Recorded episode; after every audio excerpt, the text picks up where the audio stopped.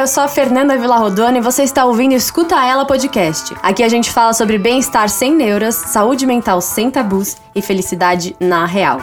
Tudo isso sem fazer voz de monge e sem músicas esotéricas no fundo.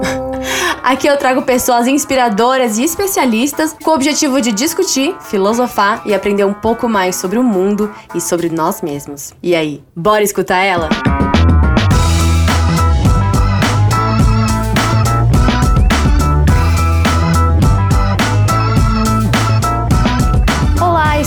Tellers, mais uma vez estamos aqui neste podcast maravilhoso que finalmente lançou. Se você realmente me acompanha nas redes, sabe que isso aqui foi uma tour para dar certo, mas graças a Deus está funcionando. E está funcionando maravilhosamente bem com convidadas muito especiais. E hoje a gente vai falar com a Paula Roche. Ela simplesmente é dona do perfil Mídia Amor e também da Escola Mídia Amor.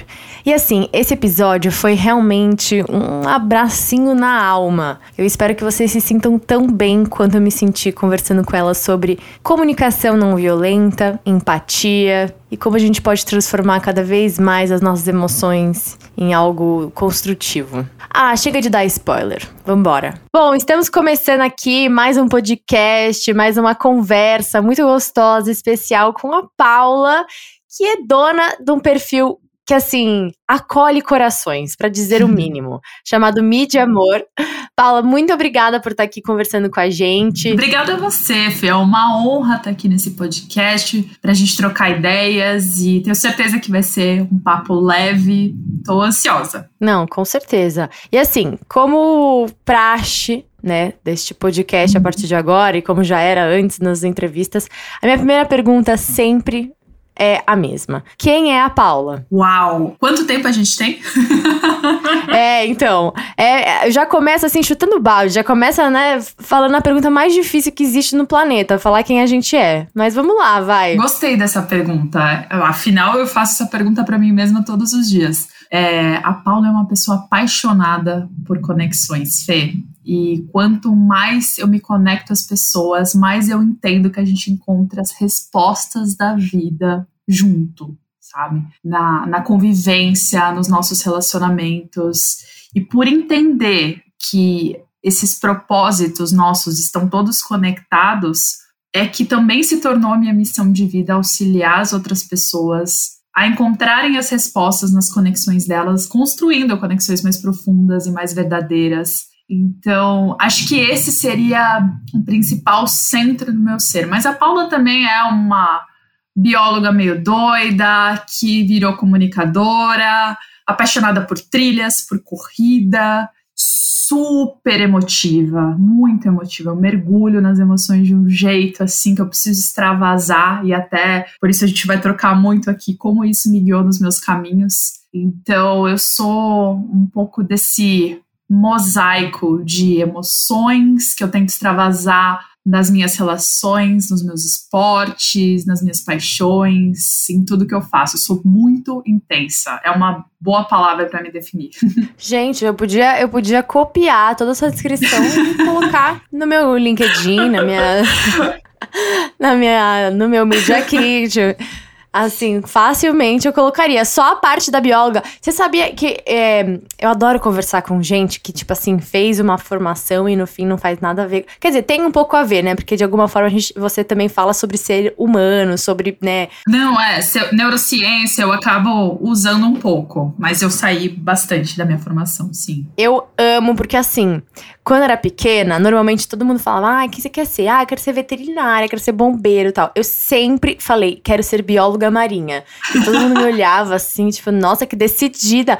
E eu queria muito, porque meu pai falava muito dessa profissão. Eu, mas na verdade eu falava: eu quero ser bióloga do mar. E queria mesmo, assim, realmente pensei mas a vida acabou levando para outros lados. Mas assim, super admiro. Então a, a gente é mais parecida do que eu imaginava, porque eu entrei na biologia querendo viver no mar, estudar golfinho, sabe? Queria essa vida para mim, viver na praia. Quando a gente também é adolescente, tá indo pra faculdade, a gente tem uma visão de mundo muito romantizada, né? muito diferente do que é a realidade. Então, quando eu percebi que as coisas não eram bem assim, que o, a pesquisa científica no Brasil não era muito incentivada, eu comecei a ir por outros caminhos e eu trabalhei muito em empresas. E aí, Fê, você imagina uma pessoa, eu me formei com 21 anos, eu era tímida, ficava vermelha para falar com qualquer cara, principalmente homens, e eu tinha que lidar com todo mundo na empresa do nível operacional para os líderes e eu tinha que treinar o pessoal. Então eu fui desenvolvendo a minha capacidade de comunicação na marra. E foi descobrindo, assim, foi nisso que eu fui descobrindo essa paixão por me comunicar, por ensinar de uma forma didática, clara, coerente, mas foram muitas barreiras quebradas nesse caminho. Então eu nunca imaginei que essa minha escolha de ser bióloga me levaria para as respostas de que a chave para você encontrar soluções está nessa comunicação, né, que te leva a se conectar com as pessoas, a entregar uma mensagem de forma clara, qualquer tipo de mensagem. No meu caso, na época, era para as pessoas entenderem a importância da consciência ecológica, e isso foi se reajustando, mas foi um aprendizado que, que eu não esperava que a vida ia me dar. Gente, eu amo isso na vida. A gente começa no A, achando que a gente vai para B, aí de repente a gente tá no G, já no, no X, no Y, em todos os lugares, menos no B. Mas sempre é, é muito rico, né? E já que a gente tá falando aí da sua trajetória e tudo mais, eu queria que você contasse um pouco mais sobre o Mídia Amor, sobre o perfil, de onde veio a ideia, do que se trata. Explica um pouquinho pra gente. O Mídia Amor, para quem não sabe, é uma grande rede que conta histórias de gentileza e por trás dessas gentilezas estão atos de empatia das pessoas. Né? Então as pessoas se é, disponibilizam a fazer algo de bom para as outras e eu trago essas histórias para servir de mais inspiração e para que novas correntes de gentileza se formem a partir disso. E tudo começou num café em 2017 com uma grande amiga minha. Na época ela estava desempregada e ela estava ficando muito deprimida de assistir o noticiário. E olha que em 2017 a gente nem sonhava com o coronavírus. Então, nesse café em que a gente ficava trocando, falava: Nossa, mas todas as informações que chegam até a gente são tão deprimentes não é possível. A gente conhece muita gente do bem que se envolve em projetos sociais, que quer fazer a diferença. Tem algo além que precisa ser divulgado, a gente precisa trazer luz para as pessoas que praticam bem. E aí, nessa conversa, assim, despretensiosa, sem muito objetivo, a gente olhou uma para a cara da outra e falou: a gente tem que fazer um projeto juntas. E é muito engraçado, como nada por acaso, que eu conheci essa minha amiga no MBA que eu fiz, e ela é oceanógrafa. Então ela também estava indo por um caminho totalmente diferente do dela, mas muito parecido com o meu. E eh, nessa troca de ideias, a gente se olhou e falou: vamos, vamos construir isso, vamos fazer, vamos começar. E aí a gente começou com uma conta no Instagram e perguntando para amigos, para familiares: e aí, gente, que histórias boas vocês têm para trazer pra gente? Vocês se lembram de alguma coisa boa que vocês viveram nos últimos tempos? E a gente começou a resgatar na nossa memória coisas que a gente tinha passado. E foi muito bonito de ver esse movimento de tra também trazer dentro da nossa mente essa, esse novo formato de olhar para a vida de uma forma mais otimista, mais positiva e de se agarrar mais a memórias boas do que de pensamentos pessimistas. Então a gente começou a ver esse efeito na gente e nos outros também, porque todo mundo vinha falar com a gente se lembrando de uma história boa depois de um tempo. E isso começou a ser muito gostoso na minha vida, porque sempre me incomodou muito eu estar tá numa roda de conversa e as pessoas começarem ou a fofocar ou a falar mal de fulano.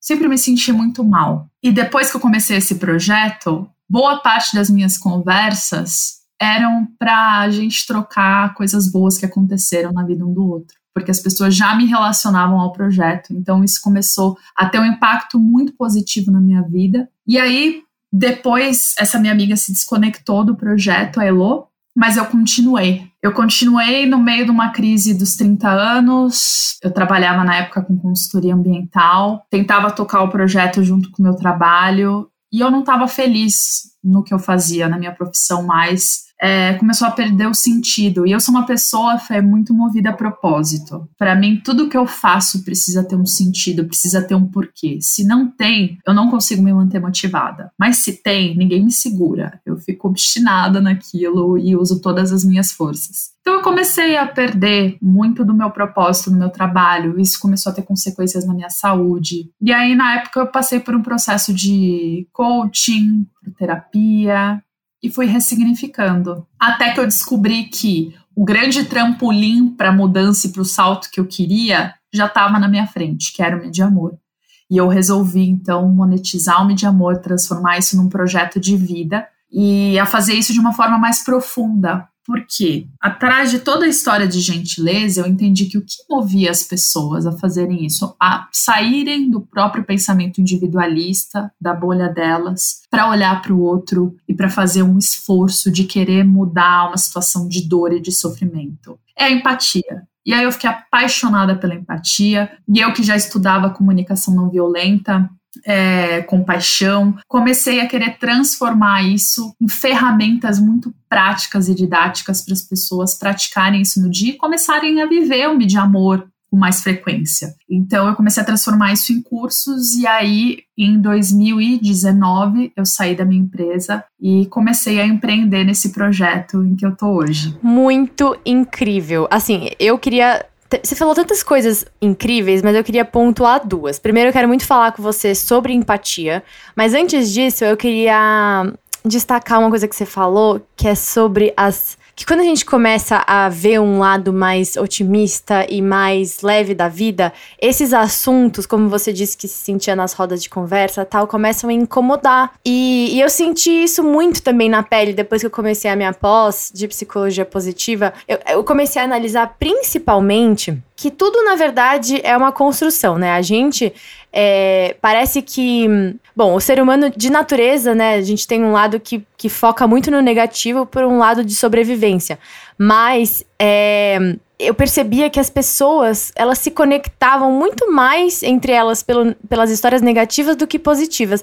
E principalmente as mulheres, que a gente foi muito construída pela mídia e tudo mais, para sempre. É, se conectar com outra mulher por uma coisa negativa. Se você virar para ela e falar, nossa, o meu cabelo tá tão ruim, o seu tá ótimo. Ela fala, nossa, o meu tá bom, imagina, o meu tá horroroso também, mas o seu tá ótimo. Uhum. Entendeu? A gente, a gente começa a se, co se conectar pelo negativo. E aí, esses dias eu também tava, tinha encontrado umas amigas e elas começaram, cara, a tipo se colocar muito para baixo, sabe? Sem perceber. Elas começaram a se conectar muito com o negativo. Então, uma falava o que odiava no corpo, aí as outras falavam, não, tá, tá ótimo, olha o meu, olha isso, nossa, olha o uhum. meu braço. Não, só seu braço tá. Sabe? E aí você começa a, a estudar um pouco mais esse. Né, o lado empático da coisa, a gente começa a, a se autoconhecer e ter mais, né, um amor próprio e falar, meu, a gente não precisa desse tipo de. A gente não precisa se conectar pelo negativo. Tem muita coisa legal também para se trocar, né? Uhum. Isso, isso despertou muito em mim. É bem interessante porque quanto mais eu comecei a mergulhar nesse universo da não violência, da compassividade com o próximo, mas eu comecei a perceber o quanto que a gente é educado e quase que treinado para ter uma postura totalmente contrária a isso, defensiva e agressiva, desde a época do colégio. E a gente passa tanto tempo estudando coisas que depois a gente nunca mais usa na nossa vida, e essas coisas que são tão fundamentais e que poderiam assim salvar tantos relacionamentos, escolhas e vidas, por que não dizer vidas, elas não são ensinadas, né? Então, isso é, isso é uma coisa que me dói na alma, e até por isso me surgiu como uma missão passar essas ferramentas adiante de uma forma leve e divertida, porque eu sei que também nessa correria que todo mundo vive e no mundo como ele está construído hoje, em que a gente recebe esse caminhão de informações o tempo inteiro, né? Uma pessoa hoje num dia recebe mais informações que uma pessoa tinha no século XV durante a vida inteira. Então, esse tipo de comparação faz a gente entender que nosso cérebro não teve tempo de acompanhar a evolução. E por isso que a gente precisa de momentos de respiro, a gente precisa se conectar de verdade com as nossas emoções e a gente precisa se conectar uns aos outros. A gente sobreviveu até aqui em comunidade e hoje a gente está numa cultura muito individualista e não é à toa que as pessoas estão ficando tão doentes mentalmente. Né? A gente precisa voltar para esse senso de comunidade. Paulo, eu tava falando ontem com meu pai, eu falei assim, pai, na boa, na boa, quem saiu da escola e realmente usou log? Me responde. Não, sério, ninguém, ninguém. Agora, inteligência emocional, gestão emocional, ninguém uhum. ensina. A gente é tipo analfabeto de emoção. A gente não sabe falar o que a gente sente, a gente não sabe categorizar o que a gente sente, a gente não sabe se expressar, a gente é, acumula coisas e aí acaba virando raiva, acaba virando mágoa, acaba virando doença. E tem uma lacuna tão grande, sabe, de ensino, de, de autoconhecimento nas escolas, na, na, vida toda, todo mundo, né? É muito triste isso. Eu, eu fico muito. Ai, eu fico até angustiada quando eu penso na minha época de escola, uhum. sabe? O tanto de coisa que poderia ter sido melhor se a gente, em conjunto, tivesse tido uma aula de inteligência emocional, por exemplo. A gente né? passa a infância e a adolescência vivendo comportamentos contrários e depois na vida adulta, quando a gente começa a se conectar a isso, e quem tem a benção de se conectar a isso, consegue pelo menos fazer um trabalho de quebrar todas essas crenças que foram construídas. Mas quem ou não tem interesse ou não tem nem a oportunidade de ter contato, tem que viver uma vida é, refém das próprias emoções, ao invés de entender que as emoções podem ser usadas. E eu mesma, por muito tempo na minha vida, Fê, achei que eu passaria o resto da minha vida sendo refém é, do que eu sinto. Porque, como eu disse no começo, eu sou uma pessoa muito intensa. Então, eu sinto muito amor e muita alegria, mas as emoções desagradáveis também aparecem com tudo. Então, quando eu tô com raiva, eu tô com raiva mesmo. Quando eu tô triste, eu tô triste mesmo. E esses picos sempre me fizeram ter reações que depois eu me arrependia, sempre me fizeram perder a razão. Para mim nunca foi, antes de entrar em contato com esses conhecimentos, nunca foi uma possibilidade conciliar emoção e razão. Para mim era algo que estava totalmente desconexo. Eu precisava ter razão apesar das minhas emoções, não ter razão com as minhas emoções. E aí, quando eu entrei nesse universo de comunicação não violenta e de empatia, e comecei também a viver isso nas histórias é, do Mídia Amor, eu entendi que eu queria e eu precisava disso para minha vida. Só que muitas vezes eu tentava aplicar as ferramentas, e principalmente na hora ali do conflito, na hora que eu estava imersa naquela, principalmente a raiva, né? Um sentimento, uma emoção que, que te tira do sério, que te cega, e eu não conseguia lembrar dos passos da comunicação não violenta, eu não conseguia me conectar ao outro para ser mais empática, né? Para oferecer ali o mínimo para uma conversa poder fluir sem tanta violência, não conseguia. Então eu tive que dar dar um passo para trás, respirar e aprender mais como usar as emoções a meu favor. E aí eu, como tudo é maravilhoso e tudo tem um sentido, eu acredito muito nisso. Eu comecei também a estudar cada vez mais neurociência, entender o funcionamento do cérebro, entender o funcionamento do meu organismo e mais, entender que tá tudo integrado. A gente fica separando por uma questão didática, né? Saúde física da saúde mental. Mas assim como eu, eu acredito que você também busca se exercitar e cuidar do espírito, porque a gente entende a importância dessa conexão e de que nós somos seres complexos e integrados. Então, quanto mais a gente cuida de todos os aspectos, mais a gente se fortalece e maior o impacto de uma ferramenta para a gente. Né? Mas a gente consegue encher nosso copinho, que eu costumo falar, para oferecer para os outros também. Quando o nosso copinho está vazio, não adianta. Você não vai conseguir olhar para o lado, oferecer empatia. Você vai ficar tão esgotado que você só vai ficar mergulhado nos seus próprios pensamentos. Não, total, concordo 100% com você. E agora, já entrando nesse assunto da comunicação não violenta, foi uma descoberta minha também há de pouco tempo atrás, assim, mês passado mesmo, que eu primeiro eu comecei a ler o Comunicação Não Violenta, né, o livro uhum. do Marshall é, Rosenberg. E curti muito, mas foi meio que isso. Eu saí com essa sensação do livro de tá, legal, bem explicado, não vou conseguir aplicar porque porque é, é, é muito irreal. Aí eu fui lá e comprei outro, que era o Vivenciando a Comunicação Não Violenta, porque aí ele põe muitos exemplos, né? E, e, e, e técnicas e tal. E aí eu me senti mais próxima é, dessa técnica, né? Eu queria até reforçar aqui para quem nunca leu o livro nem nada, eu deixei é, separado aqui uma um exemplo, né? Um, um, resumo do que é comunicação violenta que eu tirei aqui do livro. Vou ler para vocês. A comunicação não violenta é um poderoso modelo de comunicação. É um modo de ser, pensar e viver. Seu propósito é inspirar conexões sinceras, entregando às pessoas as suas necessidades para que todos sejam atendidos por meio da doação compassiva. Ela nos inspira a nos doar de coração e também nos ajuda a conectarmos com a divindade interior e é o que existe de mais vivo dentro de nós. E aí também ele fala que os quatro componentes principais da comunicação não violenta é primeiro observar, sentir, perceber as nossas necessidades e aí fazer um pedido. Agora que eu já expliquei, vou passar a bola para Paula, contar um pouquinho como que é, é, essa relação da comunicação não violenta? Como que aplica isso, gente? É difícil, é, né? Quando você lê um livro, né, ou até vê exemplos,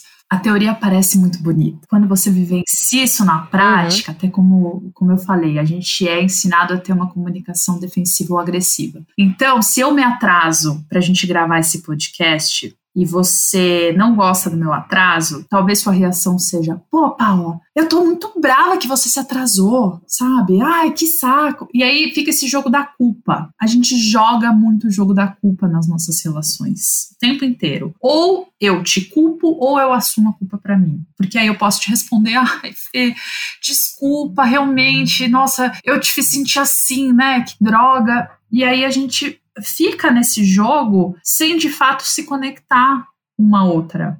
Então, é, a comunicação não violenta ela vem como uma proposta para quebrar esses obstáculos e para formar uma comunicação que conecta. Às vezes a gente acha que a nossa comunicação não é violenta porque a gente não briga, porque ah, eu sou uma pessoa super zen, super calma. Mas a gente pode ser violento ao aconselhar uma pessoa, ao interromper o assunto, até mesmo falar, ah, tá tudo bem. Dependendo do contexto, isso pode ser uma violência. Então, quanto mais a gente vai compreendendo essas, esses obstáculos, mais a gente vai primeiro resetando o nosso mindset para mudar a forma como a gente se relaciona e se comunica com a gente mesmo, como a gente fala no nosso diálogo interno, para oferecer também um diálogo mais compassivo. E aí o primeiro passo que você falou, ele entra no campo da observação, porque o que a gente comunica está carregado de interpretação e julgamento. E a comunicação não violenta, ela começa propondo, tira esses julgamentos e tenta falar os fatos do que você vê. Então, é, ao invés de falar, pô, você se atrasou e, e eu tô aqui esperando um tempão, você não liga pro meu tempo. Você carregou os julgamentos de achar que eu não ligo pro seu tempo e tal. Isso foi só um exemplo, tá, gente? e aí, você poderia falar, Paula, a gente combinou no horário das sete horas. Você chegou às sete e meia, eu estava aqui te esperando nesse tempo. E aí, quando você começa a colocar fatos, eu também fico menos na defensiva, porque eu entendo o que você está comunicando. Senão, eu, a minha primeira reação vai ser me defender. Quem disse que eu não ligo pro seu tempo? Calma, você nem sabe o que aconteceu comigo. E aí a gente vai ficar nesse jogo e vai ser muito difícil esse conflito migrar para um lugar de paz. Então, esse primeiro passo de tirar é um já é um grande exercício que a gente tem que fazer na nossa forma de interpretar o mundo, de entender que tá cada um olhando o mundo com seus próprios filtros. E aí, quando a gente vai tirando esses filtros da nossa comunicação e vai deixando é, nossa fala mais limpa, com menos ruído, o outro vai ficando mais receptivo para o nosso olhar, porque o nosso olhar ele está mais conectado ao que está acontecendo.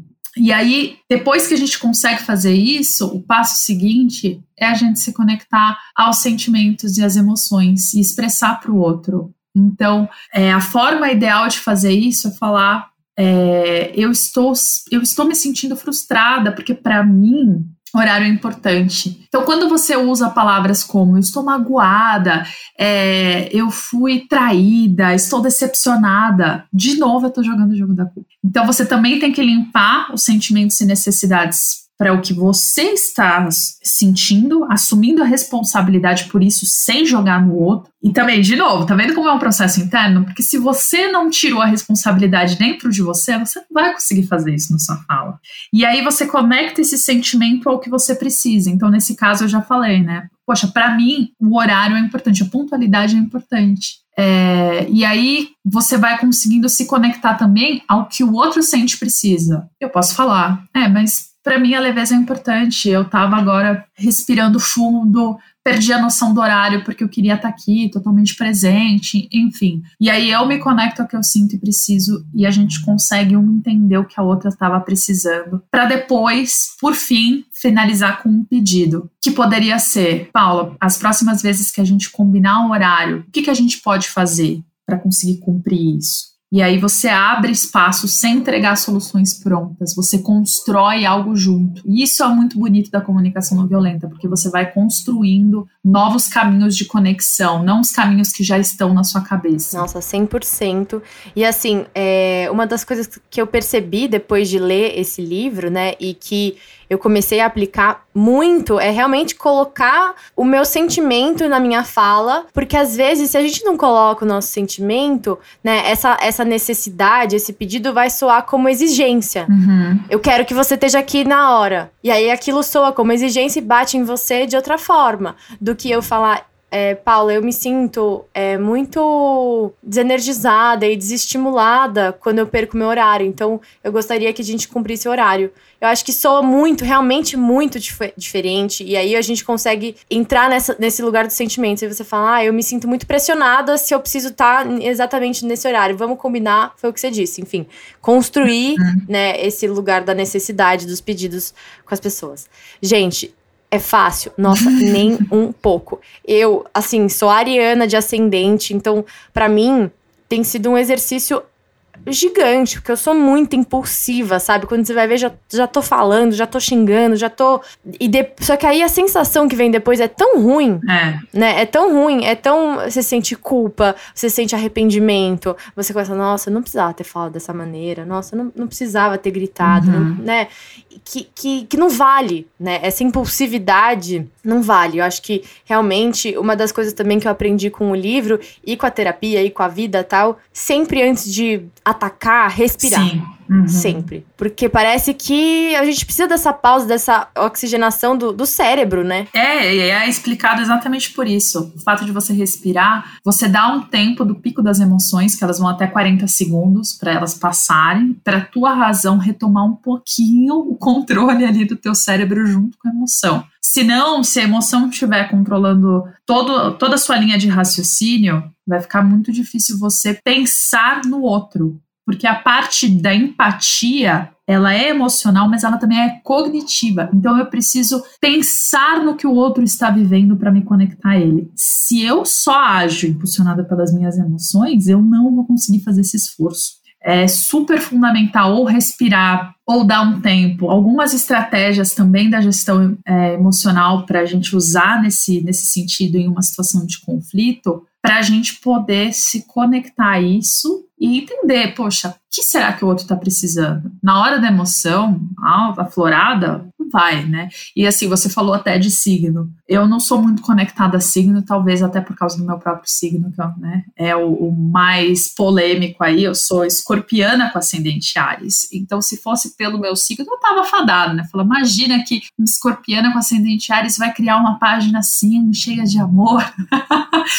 impossível. É, mas essa intensidade da minha própria personalidade me faz entender que esse desafio pode ser superado com muita prática, com muita com muito entendimento. Eu acho que a consciência ela nos dá controle. Eu gosto muito dessa frase. Quando a gente tem consciência do que a gente sente, consciência de coisas que a gente pode fazer para reverter velhos comportamentos, a gente também pode escolher. A gente tem escolha sobre o que, que a gente vai ser a partir de agora. Então eu não, assim, eu entendo que o, o signo ele pode ser usado como autoconhecimento, mas eu não gosto de rótulos. Até porque, como eu falei, né, se eu tivesse amarrado esses rótulos, eu seria a invejosa, ciumenta e que não teria chances de poder reagir de uma forma amorosa. Então, quando eu vejo isso, e vejo até nas histórias, para exemplificar para vocês, tem uma história que uma vez eu contei no Mês de Amor, de um dentista que todo dia na hora do almoço encontrava uma vendedora de jujuba com um filhinho no colo. E aí ele praticava o quê? A escutativa,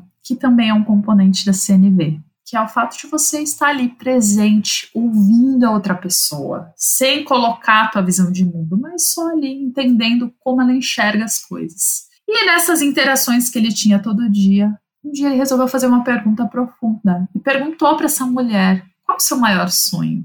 E olha que sensibilidade, né? Ele olhou para aquela mulher por trás de qualquer julgamento que ele poderia ter e tentou enxergar o que, que ela sonhava. E ela não fazia noção da profissão dele nem do que ele fazia. E sabe o que ela respondeu? Ai, meu sonho é poder sorrir sem vergonha, eu quero ter um sorriso bonito. E ela não fazia ideia de que ele era dentista. E aí, depois disso, ele ficou profundamente tocado e falou: então eu vou realizar o seu sonho. E aí ele deu um sorriso novo para ela, ele ajudou no tratamento e conseguiu realizar isso que estava ao alcance dele. Por quê? Porque ele ficou presente, ouviu, quis saber das necessidades dela, do que ela estava sentindo na hora. E ela fez um pedido, ele se conectou e transformou, fez um ato além da empatia que a gente chama de compaixão, né? Que é a, eu gosto de falar que a compaixão é a empatia em ação, é quando você não só sente, imagina o que o outro está passando, mas quando você decide fazer algo para aliviar aquele sofrimento. Então essa é uma das histórias que você fica, nossa, olha o poder de estar presente, o poder de se importar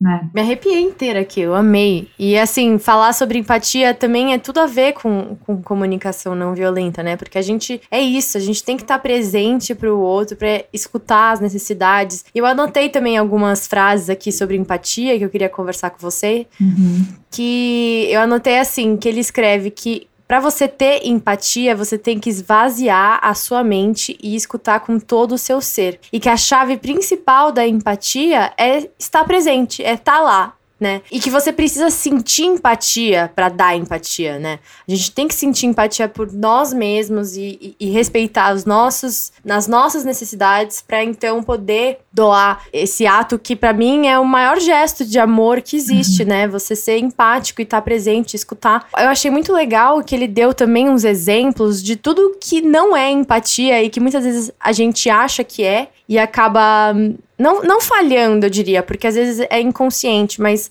não são atos de empatia. Então, né, por exemplo, ele coloca aconselhar, ou entre aspas, né, você fala, ah, por que, que você não fez assim? Ou, ah, eu acho que você deveria ter feito de tal jeito. Isso não é empatia. Competir pelo sentimento. Ah, isso não é nada. Você tem que, tem que ver o que aconteceu comigo. Isso também não é empatia. Educar. Então, ah, mas você pode tirar disso um negócio bom. Se você fizer tal coisa, também não é empatia. Consolar não é empatia. Contar uma história. Ah, isso me lembra quando eu. tal, tal, tal. Encerrar o assunto. Ai, para de pensar nisso. E até corrigir, né? Não, não foi assim que aconteceu. Vamos relembrar, né? Tudo isso às vezes a gente faz achando que a gente tá ali ajudando e gerando empatia com a pessoa, quando é muito mais simples que isso, né? uhum. né? É, é simplesmente ouvir, estar tá presente, é respirar e ouvir o que a pessoa tem a dizer. Qualquer pessoa que tenha perdido um parente muito querido sabe como é não sentir empatia dos outros e como isso dói, como isso às vezes é até mais difícil de lidar que o próprio luto. Infelizmente agora tem muita gente perdendo parentes por causa do Covid. Então imagina que um amigo muito querido te fala, Fê, é, tô muito triste tô muito triste. Meu pai morreu de Covid, assim, eu tô desolado, eu tô sem saber se a culpa é minha, é, a família toda tá triste, a gente não pode nem ter um velório decente por causa das medidas de segurança. Eu tô. Eu tô devastado, assim, não sei o que fazer. E aí é muito difícil você absorver isso e entender a dor se você tem um comportamento com a melhor das intenções, e aqui eu quero falar que assim, a comunicação não violenta, ela não é só, ela não tem só uma intenção boa, uma intenção genuína. Mas ela também tem que ter esse livramento de filtros, porque se você responde para esse amigo assim, ah, eu sei como é. é. Minha avó morreu de câncer há três anos atrás e eu fiquei super triste com isso. Você acabou de invalidar todo o sofrimento dele com uma experiência sua, comparando isso, sendo que na hora ele não precisava dessa comparação. Essa comparação não vai fazer com que ele se sinta melhor. Ou que você fale, ah, mas hoje eu vi no noticiário que, segundo as estatísticas, a gente pode pegar a Covid em qualquer lugar. Então não fica preocupado se você acha que contaminou, porque realmente existem muitas formas. Você também educou, né? Não trouxe nada de relevante para se conectar à dor dele. Ou aconselhar é, falar, poxa, sabe o que eu acho? Vai procurar terapia, você não tá muito bem. Tá vendo? É a melhor das intenções tudo isso são comportamentos violentos. Eu me colocando numa posição superior a outra pessoa, achando que as minhas respostas são mais relevantes do que o que a pessoa precisa ouvir, achando que eu tenho as respostas prontas para ela. Então, é, a comunicação não violenta ela também parte desse lugar em que o Marshall fala, né, de esvaziar o ser, mas desse lugar de humildade, em que eu me vejo como um ser que também está tentando se livrar do sofrimento e da dor e também quer ser feliz, assim como todos os outros. E quando vem alguém ao meu encontro, eu deixo esse encontro ser o que ele quiser. Então, nesse caso, se eu falasse para o meu amigo, poxa, tá doendo, o que, que você está precisando nesse momento? Só essa frase de você reconhecer e reconhecer que você não tem as respostas, mas que você tá ali e de repente ele fala, cara, eu só preciso, fica aqui,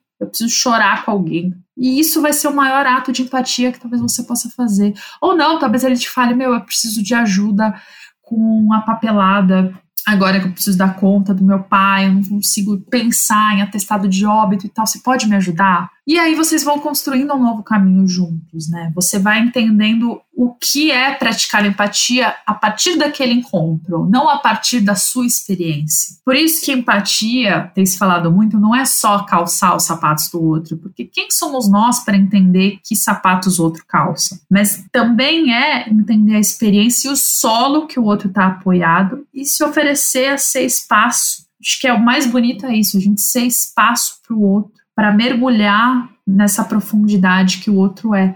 Então, para quem não conhece ou para quem está iniciando nessa prática, a minha primeira dica seria isso: seja espaço, esteja presente, escute, sabe? Seja humilde para entender que o outro pode te mostrar um mundo que você desconhece e que o universo do outro é encantador. É, porque a gente, na nossa própria cabeça, a gente fala com os nossos pensamentos. Então a gente acha que o mundo está meio autocentrado, gira, gira em torno das nossas necessidades, e o outro também está pensando assim. Então, quando a gente se desconecta é, desse centro que somos nós para ir em direção ao outro, esse é o movimento mais bonito que a gente pode fazer, né? De maior empatia. Fantástico fantástico. Poderia ficar aqui o dia inteiro falando com você sobre empatia, porque realmente é incrível a forma com que você consegue, nossa, expressar os seus conhecimentos e a gente realmente entra assim no seu pensamento. Foi, foi maravilhoso assim tudo que você falou. Muito obrigada por essa aula tão linda que você acabou de dar. Mas como agora a gente já tá quase no finzinho, eu queria fazer umas perguntas para você, um bate-bola. E aí você responde sem pensar muito, tá? Pode ser frases curtas. Então, vamos lá. Vamos lá. Se você pudesse viver um momento, uma época ou um acontecimento da humanidade, qual seria? Uau, é, eu viveria a presença de Jesus aqui na Terra. Seria esse. Olha, foi poderosa. Qual o seu maior medo? Perder as pessoas que eu amo. O medo é real, chegou, bateu. Qual é a primeira coisa que você faz? Eu vou buscar abrigo em outras pessoas que eu amo. O que mais te faz rir? Uma boa roda de conversas com amigos. O que é bem-estar para você? É estar presente com pessoas que eu amo. Uma pessoa que te inspira? Jesus. Uma comida que te acolhe? Estrogonofe. Nossa, você é a segunda que fala isso. A Guta Virtuoso que eu entrevistei também no, no primeiro episódio falou a mesma coisa, estrogonofe. Olha! É uma atividade que você não abre mão. Correr. O último livro que você leu? Agilidade emocional. Uma dica de lugar para conhecer. Chapada dos Veadeiros. Fantástico. Hum, sou louca pra ir. E por fim, se você pudesse dizer eu te amo olhando nos olhos de alguém agora, quem seria? Minha mãe. Tá vendo? Já pode mandar uma mensagem pra ela, falar, mamãe, te amo. É que às vezes a gente, a gente né, sente vontade de expressar esse amor e no fim é passa o dia, passa os momentos e a gente acaba não expressando, né? Por isso não. que eu faço essa pergunta. Talvez até para estimular as pessoas a demonstrarem o, o amor para quem merece. Enfim, Paulinha, muito obrigada por essa troca, por essa aula tão especial. É maravilhoso conversar com você. Sou fã do seu trabalho, adorei conhecer o seu trabalho. Com certeza a gente vai fazer mais coisas juntas, porque foi muito inspirador conversar com você. Quero convidar todo mundo a seguir o Mídia Amor. Também tem o Escola Mídia Amor, que é muito legal, que a Paulinha faz vários conteúdos incríveis, bem didáticos, assim, sobre inteligência emocional, sobre tudo que a gente conversou aqui um pouco mais. E é isso. Muito obrigada, Paulinha. Obrigada a você. Eu que sou uma grande admiradora do seu trabalho e tô empolgada, porque eu também vejo muita sinergia, não só no que a gente faz, mas nas próprias histórias de vida. E queria incentivar a todo mundo que tá ouvindo a fazer um pequeno gesto de empatia pelo próximo hoje. Pode ser pequeno, mas essas pequenas mudanças, quando a gente vê, tem um efeito muito maior na gente do que no outro que recebeu. É assim que a gente começa a transformar os lugares em que a gente vive. É isso, falou tudo. Bom, muito obrigada, pessoal, e até o próximo. Beijo. Beijo.